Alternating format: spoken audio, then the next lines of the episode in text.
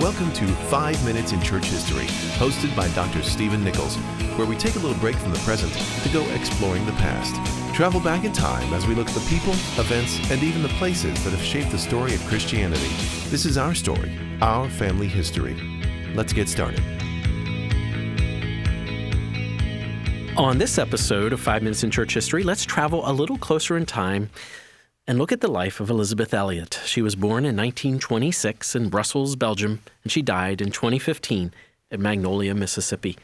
She was the daughter of missionaries. She was a missionary wife to a missionary husband, and she herself was a missionary. She was an author and a speaker, and that is the life of Elisabeth Elliot. Well, as a young lady, Elizabeth Howard went off to Wheaton College, and there she studied the classics. She studied classics because she believed it would best help her for her life's calling to be a missionary and translator of the New Testament. And while at Wheaton, she met Jim Elliot. Jim Elliot thought God wanted him to be a bachelor, but 5 years later, he changed his mind. Initially, they both went to Ecuador single. She went as Elizabeth Howard, and he went as Jim Elliot. But shortly after they arrived, in 1953 in Quito, Ecuador, they were married. Not too far from the site where they were working there in Ecuador, Nate Saint noticed a settlement on one of his flights, and after a few months of airdropping packages and sending messages, they decided they would go and visit the village in person. Jim Elliot and Pete Fleming, Ed McCully, Roger Yodarian, and the pilot, Nate Saint, all went to visit along the river there in the Amazon jungle.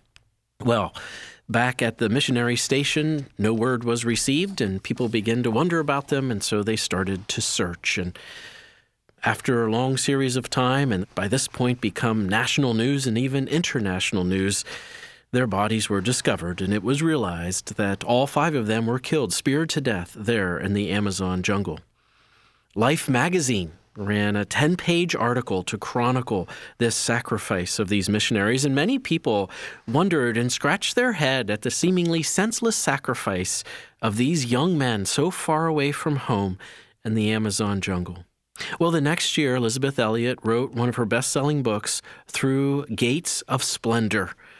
And in there, she quotes a line from one of her husband's journals. It simply says, "He is no fool who gives what he cannot keep to get what he cannot lose." And she clearly presented the idea this was no senseless sacrifice.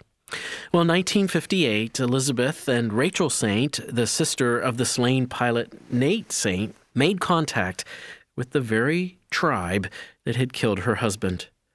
And shortly after that, she went and served among them for 2 years as a missionary, and she had with her her young daughter, Valerie. She was only 10 months old at the time of her father's death.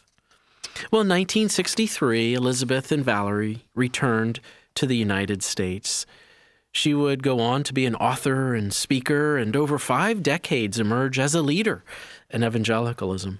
In 1969, she married Addison Leach. He was a professor at Gordon-Conwell Theological Seminary. After just a few years, he died in 1973 of cancer. 4 years later, she married Lars Gren. He would go on to be her agent, and she, as I mentioned, was an author and wrote well over 20 books.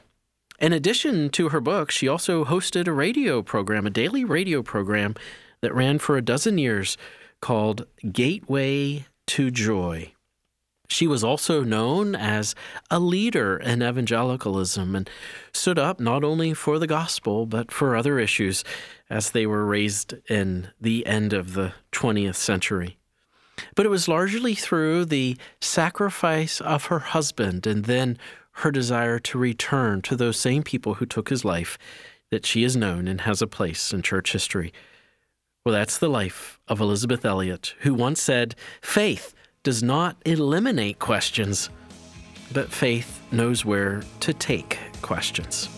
That's Elisabeth Elliot, and I'm Steve Nichols, and thanks for listening to 5 Minutes in Church History.